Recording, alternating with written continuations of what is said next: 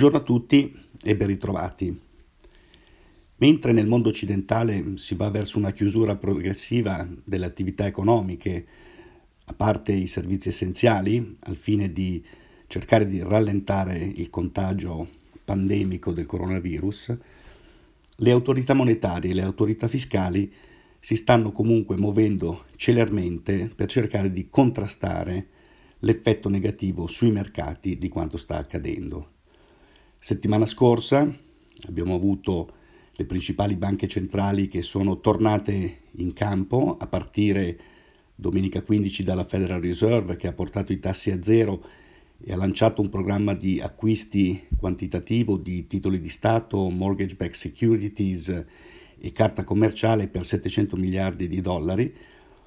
per passare poi alla Banca Centrale Europea che mercoledì 18 ha finalmente rotto gli indugi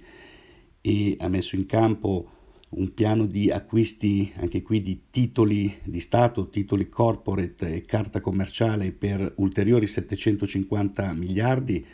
portando l'arsenale a circa 1000 miliardi di euro per quanto riguarda l'allentamento quantitativo nel 2020 e per finire con la Banca d'Inghilterra che è intervenuta una seconda volta dopo pochi giorni portando i tassi virtualmente a zero, li hanno lasciati a 0,1% e anche qui con il lancio di un programma di 200 miliardi di sterline di acquisti. Sul fronte delle politiche fiscali, la notizia principale settimana scorsa è venuta proprio a chiusura dei mercati con l'annuncio da parte del Presidente della Commissione europea Ursula von der Leyen che sarà sospeso il cosiddetto patto di stabilità e crescita, l'accordo che entrò in vigore nel gennaio del 1999 e che prevede, come sappiamo, il fatto che non si possa, tra le altre regole, superare un deficit annuale del 3% sul prodotto interno lordo. Ebbene, questa regola è stata sospesa data l'eccezionalità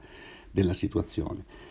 Eh, sull'altra sponda dell'Atlantico, intanto, gli Stati Uniti, che anche loro progressivamente stanno rallentando o azzerando le attività economiche e industriali,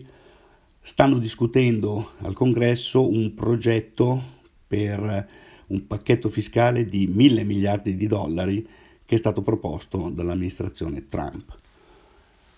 Tutti questi sforzi al momento non sono sufficienti per contenere le ansie dei mercati che ovviamente sono molto preoccupati di quanto inciderà questa sospensione dell'attività economica in termini di crescita. Eh, ormai eh, è quasi certo che ci sarà una recessione globale, si tratta di capire per quanto tempo questa sospensione dell'attività dovrà rimanere in atto al fine di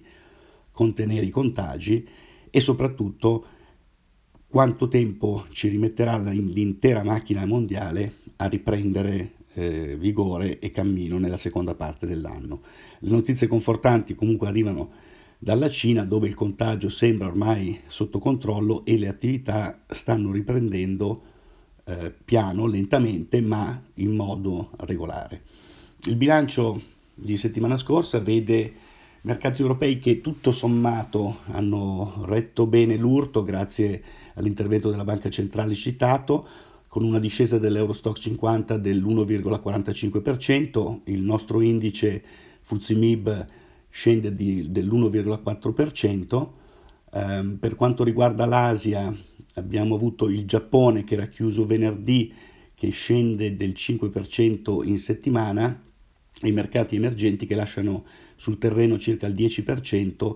con un ribasso del 6,2% dell'indice cinese CSI 300 che aveva retto molto bene comunque la, eh, fino ad ora eh, l'urto dell'epidemia.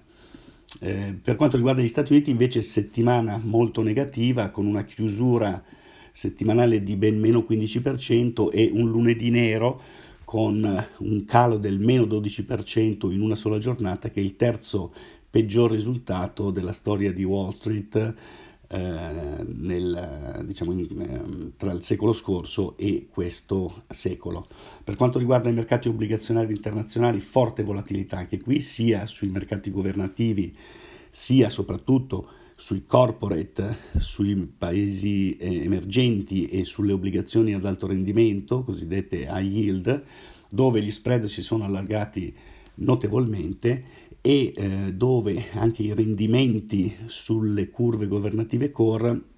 sono stati molto erratici,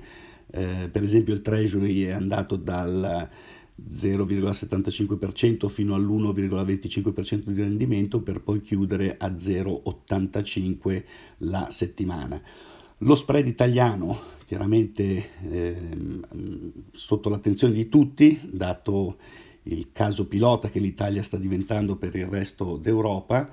Eh, ebbene, dopo una prima parte di settimana molto negativa con lo spread che ha superato quota 300, eh, in assenza di una chiara posizione da parte della Banca Centrale Europea, ebbene, eh, mercoledì 18 a chiusura dei mercati questo intervento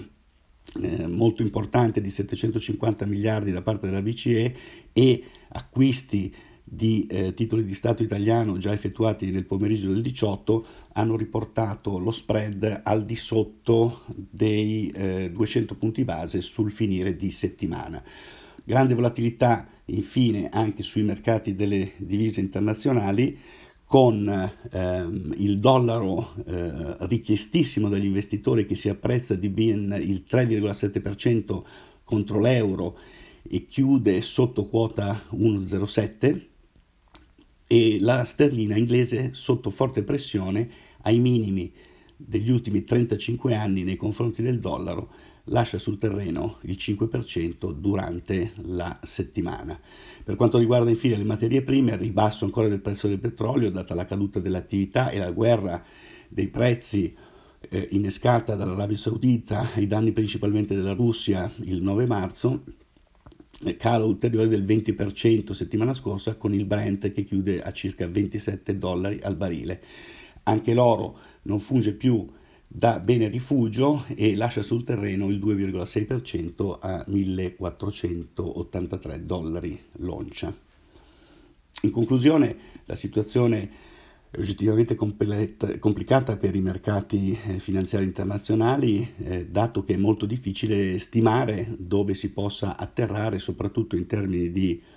impatto sulla crescita economica e ancor più eh, di impatto sulla crescita degli utili. Le azioni delle autorità monetarie e fiscali sono una risposta importante, ma è chiaro che eh, non possono fare riprendere l'attività nel breve. Qui la questione è sostanzialmente di tipo medico-farmacologico, eh, nel senso che ci sono ricerche in corso e sperimentazioni su una serie di farmaci che possono aiutare, eh, se non debellare il coronavirus, e eh, dall'altro lato eh, il tempo necessario affinché questa chiusura delle attività e questo distanziamento sociale possa cominciare a dare i propri effetti anche qui eh, in Europa e nell'Occidente. Io vi ringrazio per l'attenzione e ci sentiamo settimana prossima. In bocca al lupo a tutti.